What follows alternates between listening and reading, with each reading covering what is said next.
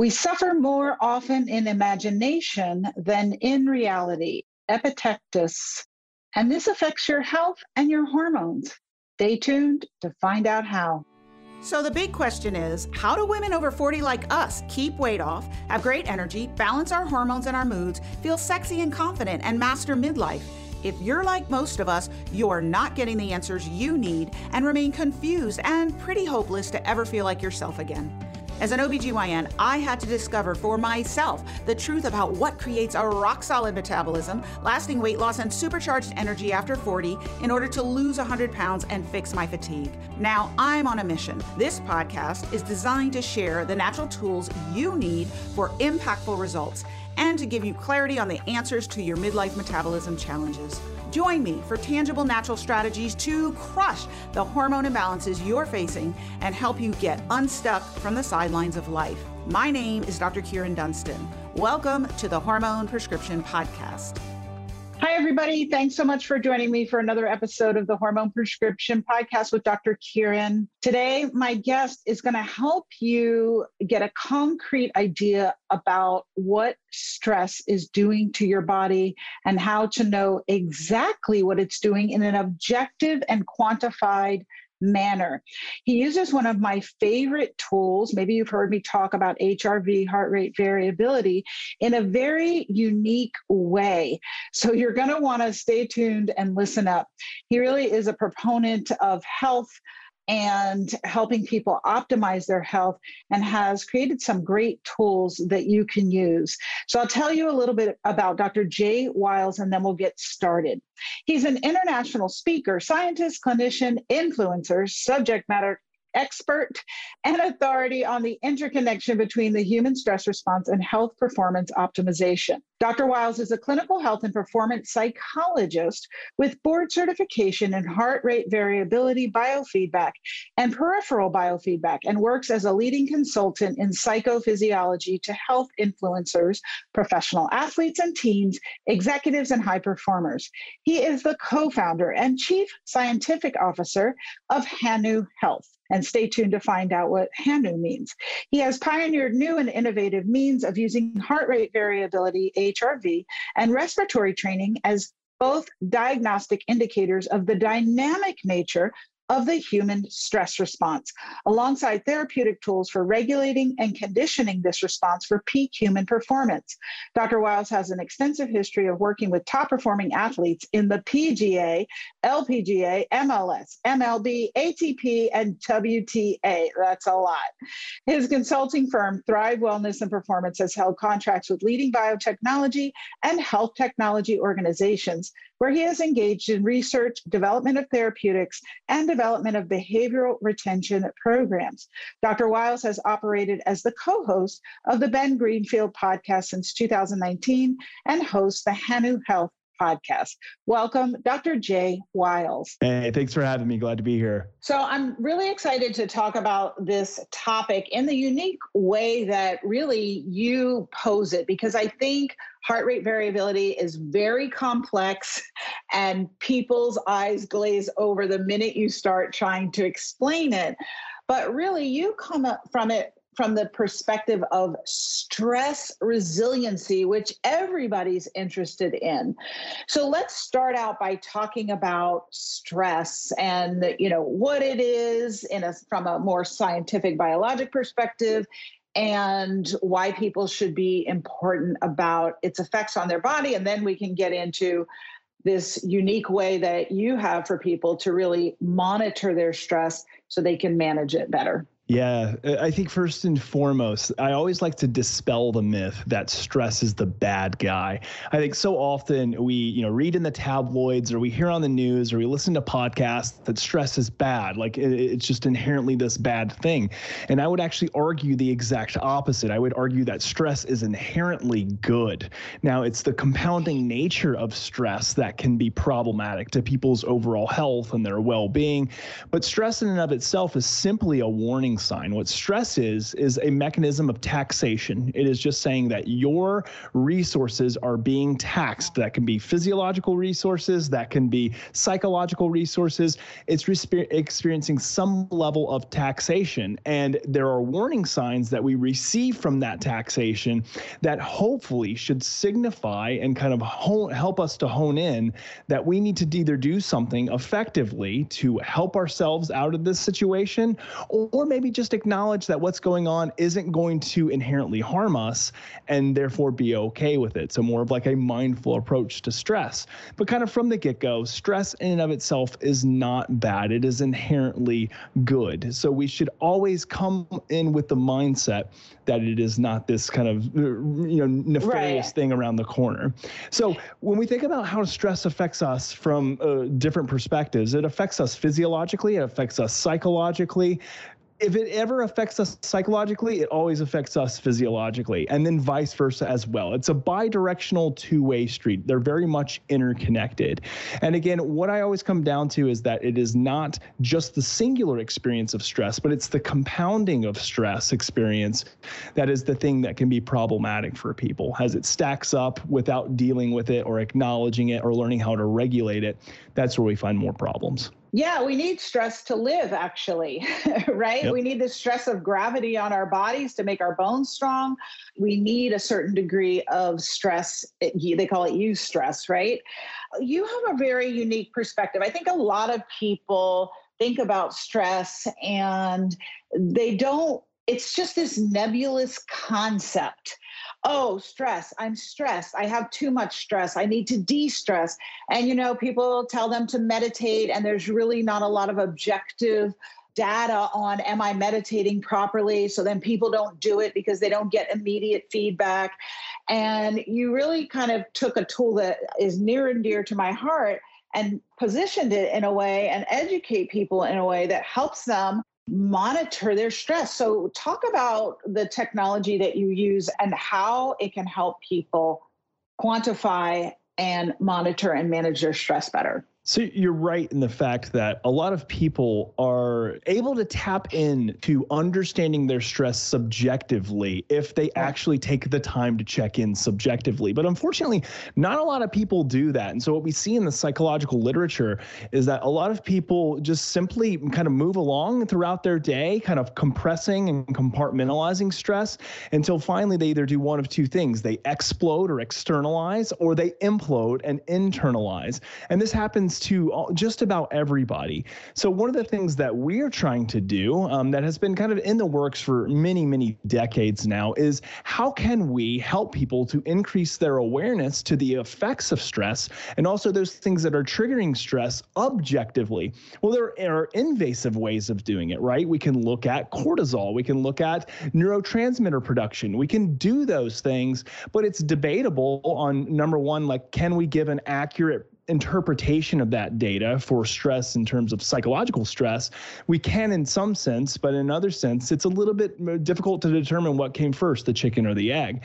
But also, too, there are uh, non invasive ways of doing it. And the single greatest way of doing that, single greatest non invasive way of tracking changes that are occurring in the human stress response or changes in the nervous system would be looking at something called heart rate variability.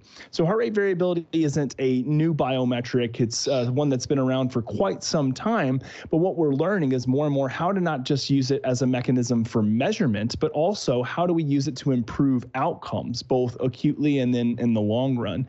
So, heart rate variability, kind of at its most simple form, is looking at what are the dynamic changes that are occurring in the nervous system at any given moment. In other words, it is a metric that we can use to determine changes in people's stress response. As people experience stress, we see changes in, in heart rate variability. As people experience relaxation, we see people's changes in heart rate variability. When I explain heart rate variability, it's kind of like you mentioned earlier. It is something that sometimes people, it, it will just kind of, people will gloss over, like it kind of goes over their head. Like it's it's a very in-depth type of metric, right? So right. I like to break it down in its most simple kind of form. A lot of people intuitively understand heart rate, right? So if you like almost every watch now, or people are just used to heart rate monitoring. If you see that my heart rate was beating at a rate of 60 beats per minute, well, that means that in a span of 67 seconds, on average, it was beating every single second. So there was one minute, one second in between every successive heartbeat.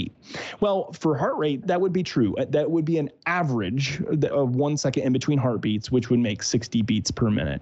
Now, is that what's actually occurring? And the answer is no, that would not be what is actually occurring. The heart is pacing itself every single one second.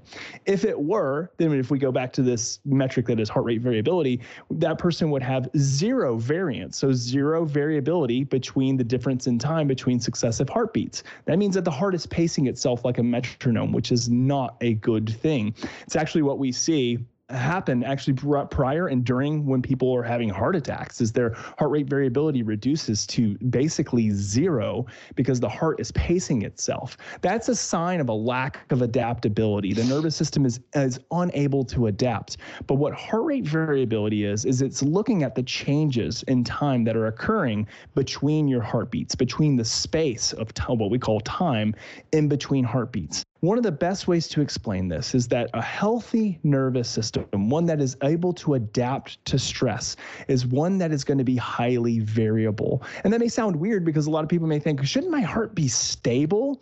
Well, heart rate stability is very different than heart rate variability stability, which is a bit of a mouthful, but let me explain. When a natural, healthy individual who is, who is, let's say, more or less free of stress or quite relaxed, we see this natural natural event occurring in their breathing patterns and how it relates to heart rate. So we know that there's a natural phenomenon, a, an arrhythmia that occurs when people are breathing. As they inhale, heart rate speeds up and as they exhale, heart rate significantly slows down. We call that respiratory sinus arrhythmia or RSA. And what we know is that when someone has a huge increase in heart rate when they inhale and a huge decrease in heart rate as they exhale, that increases heart rate variability and creates more of what we call a resonance within the cardiovascular system, a process of what we call increasing the sensitivity of something called the baroreflex mechanism, which is our uh, body's maintenance of of, blood pressure. It's a system.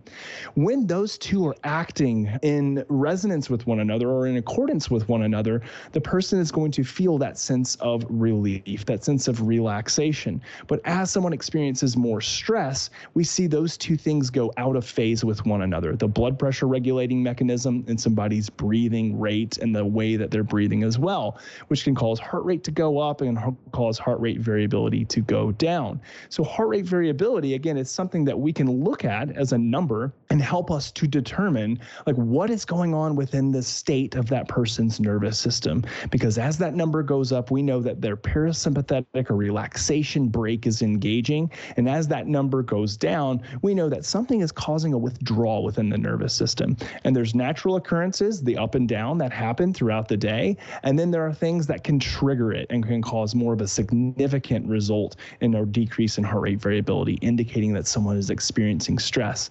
So that's a long winded way of kind of explaining what heart rate variability is, but that's the primary metric we're using in the technology that my company, Hanu, H A N U, what we created, which is a way to measure that at all times, which is very different than what most wearables are doing now, which are really just kind of looking at it either overnight or it's a spot check, like let's say in the morning or some other time during the day. We're looking at what are those subtle changes in heart rate variability throughout the day that would indicate that person may be experiencing something that is triggering a stress response and their nervous system is having to kick into high gear to respond.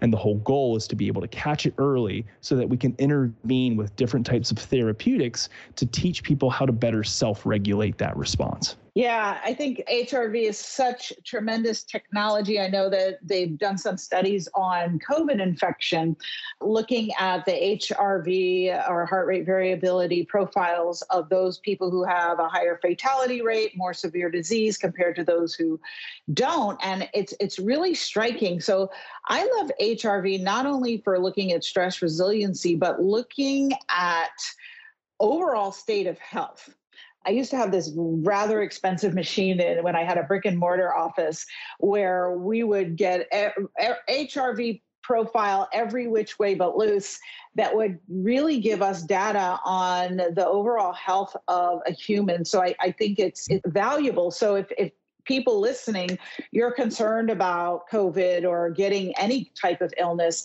and you really want to know how fit is my system to handle it, HRV is, is also useful for that. And the better your HRV, the better your fare if you do get a viral infection or any other illness. So I think it's super important.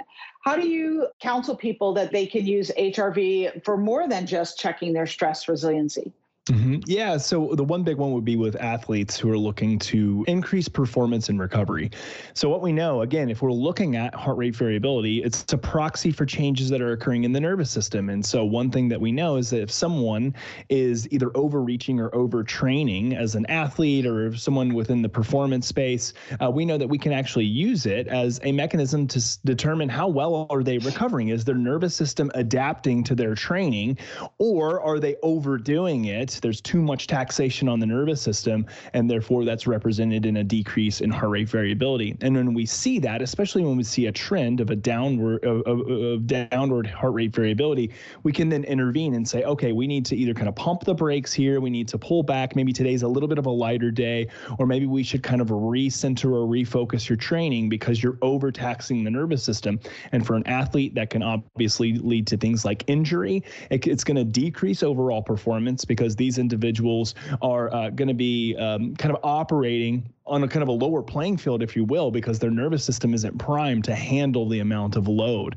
And so that's one way that we use it a fair amount is kind of looking at recovery for athletes. Other thing is just really kind of understanding kind of what are those internal or external things that are causing changes in the nervous system overall. These can be things like looking at like what are the effects of eating and nutrition and what you're putting in your body and how does that impact the nervous system. We've seen really interesting manifestations within the context of those we worked with at Hanu when people are eating like highly like overly processed, highly sugar laden foods, or they're eating highly inflammatory oils, fried foods, and the effects that that has on the nervous system. So we can see kind of after they eat these foods, how long do we see a suppression in heart rate variability that is indicative of somebody who has basically inflamed themselves with the type of food that they're eating.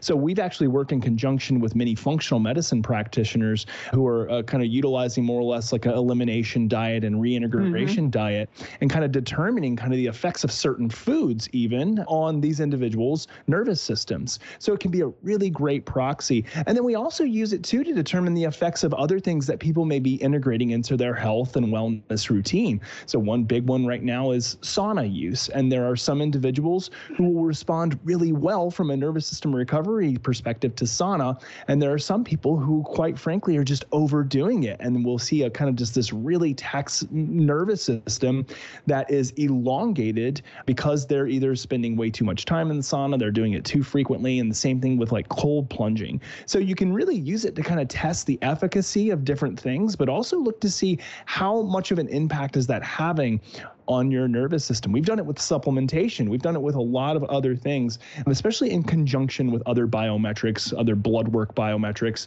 This is a one that's readily available to a lot of people and is non-invasive, especially when we think about not having to do blood work and just kind of looking at kind of these things in conjunction. One more that we we've done which is really interesting, and we're looking at publishing studies in this uh, domain, is looking at the fluctuation of blood glucose and how that affects heart rate variability and nervous system taxation. And as you might expect, though there's not a lot of published literature, there is some, but not a lot. Um, as people have more glycemic variability, they have more suppression of autonomic nervous system functioning or a heightened stress response. So the glycemic roller coaster leads to suppressed HRV and increases someone's stress experience and stress in and of itself can cause the glycemic mm-hmm. variability roller coaster and then in, is manifested in a reduction in heart rate variability. Right. So, translation, everybody glycemic just means your blood sugar. So, yep he's just talking about the blood sugar roller coaster that I always talk about that you're on when you're eating the SAD diet, the standard American diet with you know, bread, pasta, rice, potatoes, soda, all those things. Your blood sugar is going up and down. And I love to tell people everybody thinks when you first tell them about heart rate variability that it's a measure of your heart function. And what I tell them is no, it's measuring your nervous system function. So mm-hmm. that's how you have to think about it. So, what does stress affect your nervous system? It's me- HRV measures your nervous system function.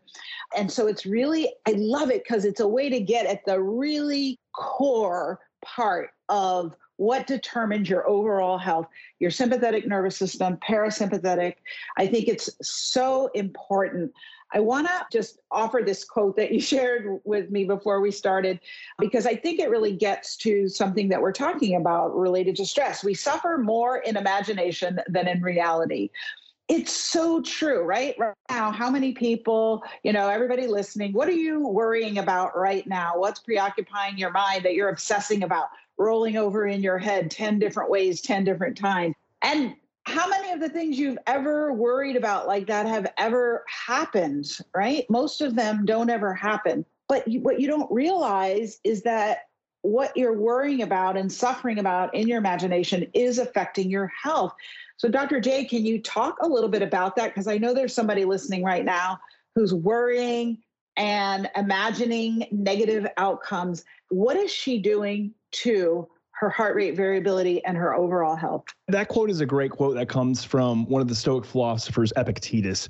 And it's resonated because it's actually kind of one of the core foundational statements of CBT or cognitive behavioral therapy, which is a predominant therapy or psychotherapy modality and one that I was heavily trained in kind of back in my my student days and, and utilized quite frequently. And we build a lot or building a lot of things into the application or platform that I teach or, or am making. One of the things that I always come back to here is that we are really good about not being present. We're really good about focusing on those things that occurred to us in the past or trying to predict or forecast the things that are going to occur in the future.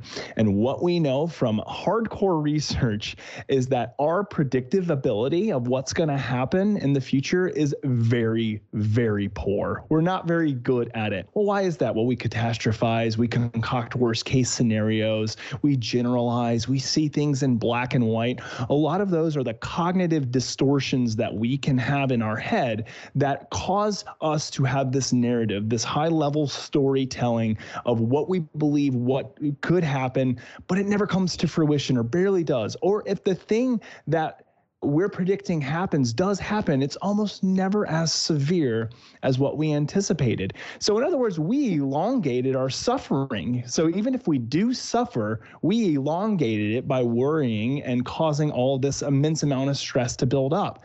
What does that do to the mind and body? Well, it has extremely negative effects.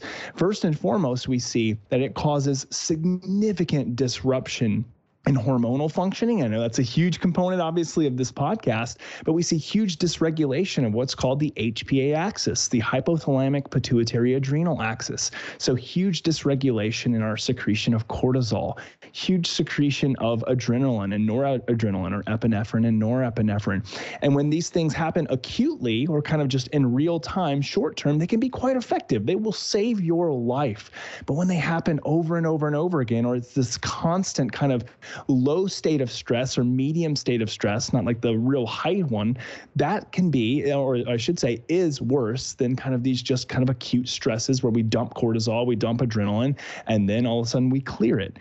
The problem here is that more and more this happens, the more and more we see increased heart rate, which we know is really bad for our overall cardiovascular health. A high resting heart rate due to stress and the secretion of these hormones and neurotransmitters is not great on the body. Our heart only has a finite amount of times that it's going to tick, and we don't know how long that's going to be. So, any way that we can preserve those ticks of the heart, the better. The other thing, too, is kind of the immense amount of dysregulation that can happen with things like blood pressure. We do know, in fact, that these things can significantly impact people who have hypertension or lead to hypertension. It certainly will exacerbate people who have, again, high blood pressure or hypertension. And we see this also, too, in just dysregulation of the autonomic nervous system. And this will manifest by dysregulation in heart rate variability. So, low heart rate variability because someone is stuck in their head and level of thinking. And what I always say is this is outside of anything that you're putting into your body. So, outside of, you know, any caloric intake or exercise or these other things that we know are going to influence the autonomic nervous system. This is simply just the brain, just being stuck in our own thoughts and catastrophizing and concocting worst case scenarios. So we know that our imagination can be quite helpful, but it also can be to our detriment and can lead us down a very destructive path, which is why I say, like, there's so many tools and techniques and great therapies that I recommend that kind of uh, utilize this objective data and really is more about kind of turning in and changing your physiology. But another way of changing our physiology is changing our pattern of thinking. It's uh, identifying what are kind of those distorted ways of thinking that really lead us down and spiral down into a really bad path. And how do we kind of modify those and work through those? Because we know that those can spiral down into anxiety, depression, other mental health related concerns, but can actually be caught early through things like monitoring, self monitoring, so kind of monitoring thoughts and being aware of them, but also objective monitoring and looking at kind of the impact on the nervous system by looking at data. That was probably more of a long winded way of answering that question, uh-huh. but but thoughts matter. Uh, inherently, they matter. They do. They're so important. You know, what you think is affecting your health. I talk about that a lot. I know some people are probably wondering right now okay, we know, Dr. Jay, you've got a company. We're certainly going to talk about that. But what are all the different ways we touched on it earlier of measuring HRV? Because some people listening probably are thinking, oh, I want to do that. I hear how valuable it is.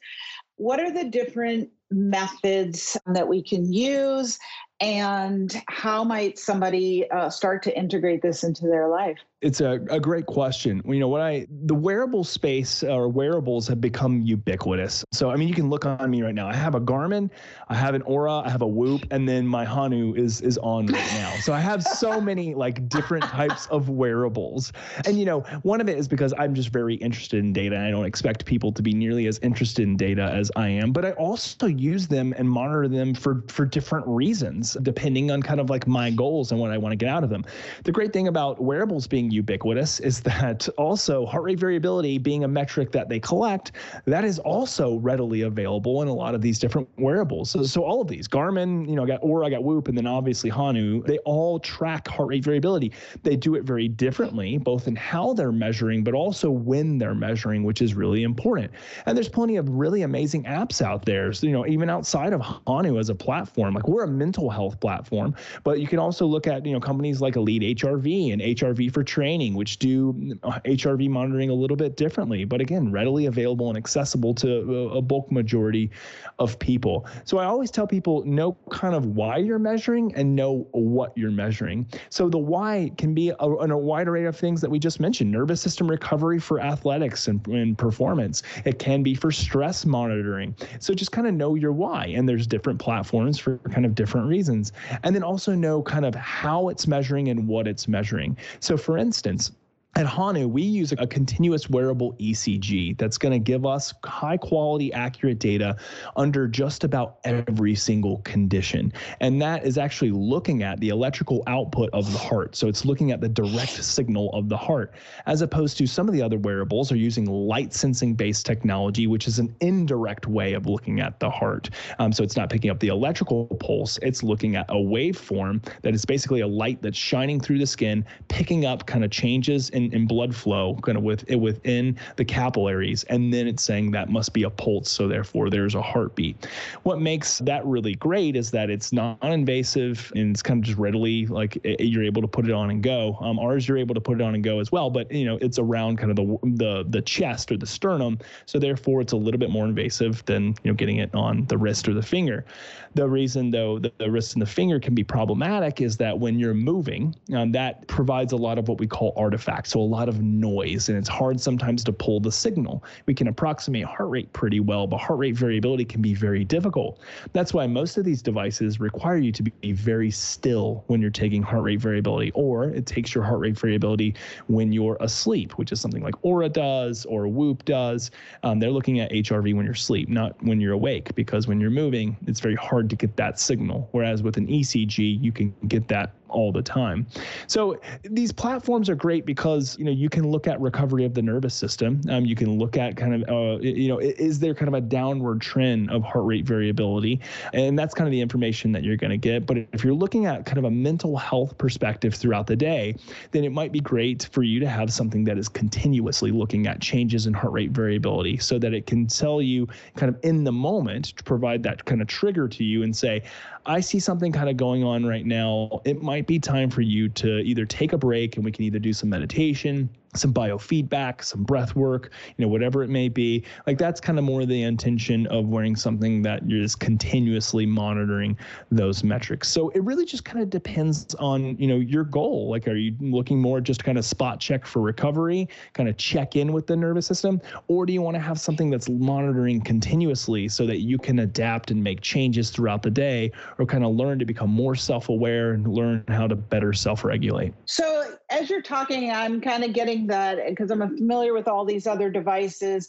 I haven't been thrilled with the utility, clinical utility for people of certain wearables like the ring. I basically have people use something that they do an intensive evaluation you know periodically throughout the day in the morning and evening but you know as you're talking it's it's sounding kind of like continuous glucose monitoring which when i first heard about it i said well that's great for diabetics. But then some of my colleagues started using it for their coaching clients who are more in the wellness space and i thought wow that's and this is kind of my reaction to a lot of the things that I've learned over my past 12 years into becoming fellowship trained in functional medicine. At first, like when I heard about IV therapy, I micronutrient therapy, I said that's so extreme and so unnecessary. And then right. when I learned about it, I was like, that is so necessary and so valuable. And I find that this is the journey that a lot of lay people have to go through as well. When they first hear about these things, they first hear about all the types of testing and evaluation and treatment that I use. Their first thought is, that's so radical. I don't need that. You know, it's not offered at my HMO doctor's office. I don't need to pay for that. And then when they learn more, they listen to the podcast, they learn more, they say, oh my gosh, I have to have that. So as you're talking, because I know when I first heard about what your company offered, I thought, I don't need to know that much about my HRV. But as you're talking, I'm thinking it's just like continuous glucose monitoring. Yep. It's continuous HRV monitoring and how valuable that could be. Like if I'm sitting here doing work like I've been doing for a few hours, I might not cognitively or consciously realize that my body might be going into stress mode. It might take me much longer and it usually does because i'll work like crazy. And then hours later i'll go like oh my gosh i'm so exhausted. Mm-hmm. so anyway i know i'm kind of on a monologue but i love for my audience to really be taken through my thought process journey because i think it helps them become more educated about how to think about their own health so, right. what are your thoughts? We make the comparison to continuous glucose monitoring all the time. What we know is that the roller coaster that people can experience in terms of blood sugar fluctuation can cause a lot of deleterious effects. So, the idea would be is to instill as much stability as possible without, you know, with the knowledge that like when you eat certain foods, like you're going to have an increase in blood glucose, but it's the ups and downs and ups and downs and ups and downs and ups and downs all day long that happen. You know, the first thing you wake up and you eat that sugary pastry or donut that kind of kickstart the day that can cause those problems. Heart rate variability is very similar. So, like within our application, what we do is that when you first put it on, we're monitoring to figure out what is this person's baseline range, which in layman speak is kind of like what's their high average, what's their low average, and then what's kind of right in the middle. Like where do they normally hang out in terms of their heart rate variability? And over time, we're able to kind of refine that window, you know, based on context, situation, a lot of other things. And what we're really looking to do is say, okay, how often is their heart rate variability significantly changing in one way or another? How much are they dropping outside of their baseline range, which is significant, which means that their nervous system is experiencing enough taxation for us to be alerted to it. Okay, interesting. What's going on here? And then also in the other direction, when are things kind of going up above their baseline, which may mean that they're really primed. They're in a very relaxed state. Maybe they're meditating. Maybe they're doing biofeedback. So we're able to kind of look at that throughout the day. So for our goal, just like what you mentioned earlier, is to be able to provide a signal, a level of awareness to people when it makes sense for us to provide that and say, we see something going on right now. And maybe you're writing those emails or whatever it may be. This is a huge one for me. I always like to tell this story, and a lot of people don't realize they're doing this until they realize that they're doing this, mm-hmm. which is something called email apnea. It's the holding of your breath when you're typing an email. And a lot of people do it. And especially if you're writing a lot of emails, like you'll see your nervous system like get really taxed, like your heart rate variability will drop because, I mean, it's a stress response. You're holding your breath without being consciously aware of what's going on. And so a lot of people are like, oh my goodness, I didn't realize I was doing that until I started seeing, yeah, my heart rate variability was dropping. And then now that I'm kind of pacing my breathing and getting back into more of this relaxed parasympathetic state, like now I'm regulating myself better and I'm not seeing kind of these huge drops that we know that more and more that we have of them and the more and more severe they become, the worse it is for our overall psychological and physiological health. So our intention is to work very similar to a blood glucose glucose monitor, continuously saying, I am monitoring kind of with my, you know, microscope what's going on within your nervous system. And when we see a significant event in your nervous system occur that we feel like, yep, that's enough to alert them, the user will get an alert and they will and will say, okay, it's time to check in. Number one, we want you to say, what's going on here? And is it affecting you subjectively? Mm-hmm. Because when you look back in retrospect, we want to be able to say, oh, yeah, over the last week or last month, you know, the thing that was really getting me was my commute. Like, you know, I was out riding, you know, in the middle of New York City. I have to commute in the middle of that for an hour, and my nervous system was wrecked for that entire hour every single day. Now there's the opportunity to do something about it. You're aware of it. Now let's learn how to self-regulate within that, that moment. Identifying the triggers is always important because it leads to us becoming more self aware. But the kicker is learning how to regulate yourself in that moment in time because we can have all this great data and information at its most basic form is just data. It's just information. It's what about the step that comes after it? How are we going to condition a new behavior that's different than what you might normally do? Because maybe uh, your uh-huh. normal commute behavior is you know spurting out curse words shooting the bird like you know being aggressive. don't do that yeah, don't do that. Maybe the new behavior is learning how to self regulate in the moment so that you aren't feeling all that tension, all that emotional mm-hmm. dysregulation that may manifest itself in you yelling at your family when you get home after your commute or, you know, writing a nasty email when you get home because you're already pent up and frustrated and you're like, now time to release the anger. All of these things are connected to one another. And while we talk a lot about the data and the science, it all comes down to learning how to better regulate yourself, learning how to better emotionally regulate yourself mm-hmm. so that it doesn't negatively impact all of these areas of life that maybe it is impacting now. Right. That's a great thing topic to touch on before we wrap up is what are some things that people can start to do just even today if they notice that they're in the stress state where they certainly if you're listening, you need to start checking your HRV for sure. But what are some things that people can do? Yeah. The great thing about this is that the most the most efficacious or effective tools that we have that we see in the literature in the research literature are ones that are readily available and easily accessible to everybody at any given time. Regardless of whether or not you have a monitor or any time you're, you're looking at any different biometrics which is a phenomenal thing that we have been built and designed to be able to regulate utilizing what's readily available. So i know that sounds cryptic so let me just explain what i mean. What i mean is is in is english breathing. In English. Right. In English, breathing. breathing is the single greatest way to send a different signal to the nervous system. If you want to relax in the moment and train your nervous system to relax in the moment, learning how to change the mechanics of your breathing, change and then changing the cadence or the speed of breathing are the two greatest things that you can do. A lot of times when people are stressed, we breathe what's called thoracically, or in other words, from the chest. It's a shallow, inefficient way of breathing, but we do so. And if we do it fast enough, we call that hyperventilation, which happens if somebody's having a panic attack. And what we see is people who have a panic attack, heart rate flies up the roof, heart rate variability sinks like a rock. So, what we can do in the moment, though, is just simply change two things. One is the mechanics, moving it from the chest down to the belly engaging what's called your diaphragm, which means pushing the diaphragm towards the pelvic floor, allowing the stomach almost to balloon, the lungs to expand, breathing what we call low, slow, and deep.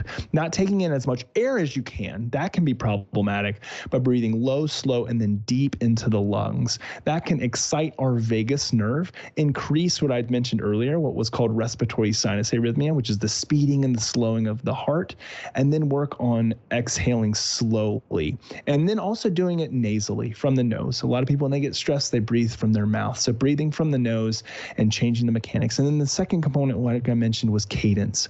The simple way to do this is just inhale to a count of four and exhale to a count of six.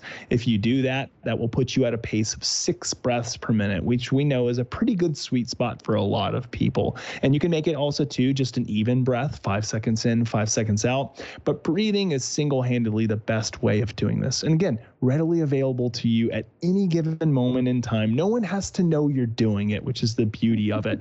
you know, we just add the data component in terms of our, our, my company Hanu because it helps to condition the behavior. When you can see your nervous system making mm-hmm. significant change, you want to come back to it because you're like, oh, it's not just subjectively I feel better, which is good. That's the key. We want you to feel better. Like that is number one. But if you want to condition a behavior, seeing those data change, well, that just reinforces that this right here is working. Like I see change in my nervous system. It's responding, it's adapting as we think it should.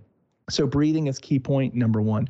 Number two thing that I that I recommend, which is also readily available to us, would be kind of the mental battle aspect. And the biggest tool that I use is a tool in CBT called cognitive distancing. A lot of times when we're in the moment and we're feeling stressed, it is very easy to get wrapped up into the mind. I think that the first thing you should do is try to send a different signal physiologically. But the next thing is also to take a different approach psychologically or what we call cognitively. The one thing that we can so easily do is get wrapped up in that cognitive spiral that we were talking about earlier.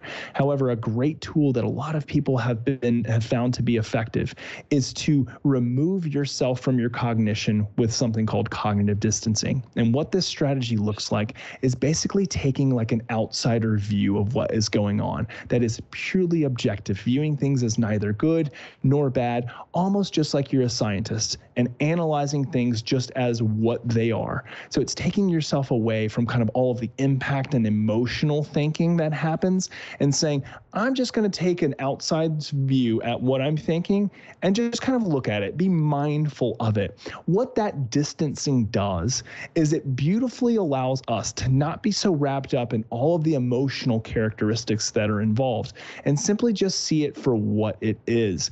And so many people say that when they impact their physiology and when, when they engage in this cognitive distancing strategy, people just feel more relaxed because they feel more in control. The thing that can so dysregulate people is when they feel like they are out of control or they have no impact on their emotional regulation or experience. And when that occurs, then we see the emotions start to ramp up and they lead to more negative behaviors.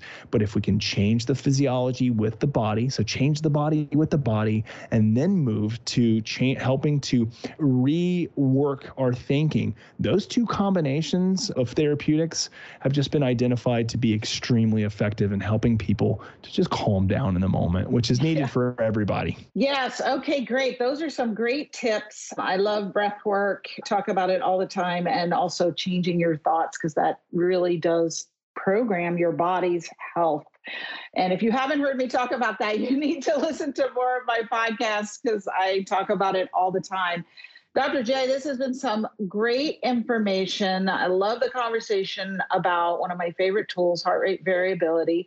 Where can people find out more about you? And I know that you have a special offer if they do want to check out Hanu for them. So tell them about that, and we'll have the information in the show notes. Yeah, thanks for allowing me to do that. So if you just go and head on over to Hanu Health, H A N U, and Hawaii, uh, Hanu is Hawaiian for breath, which is our main strategy that we use for self regulation.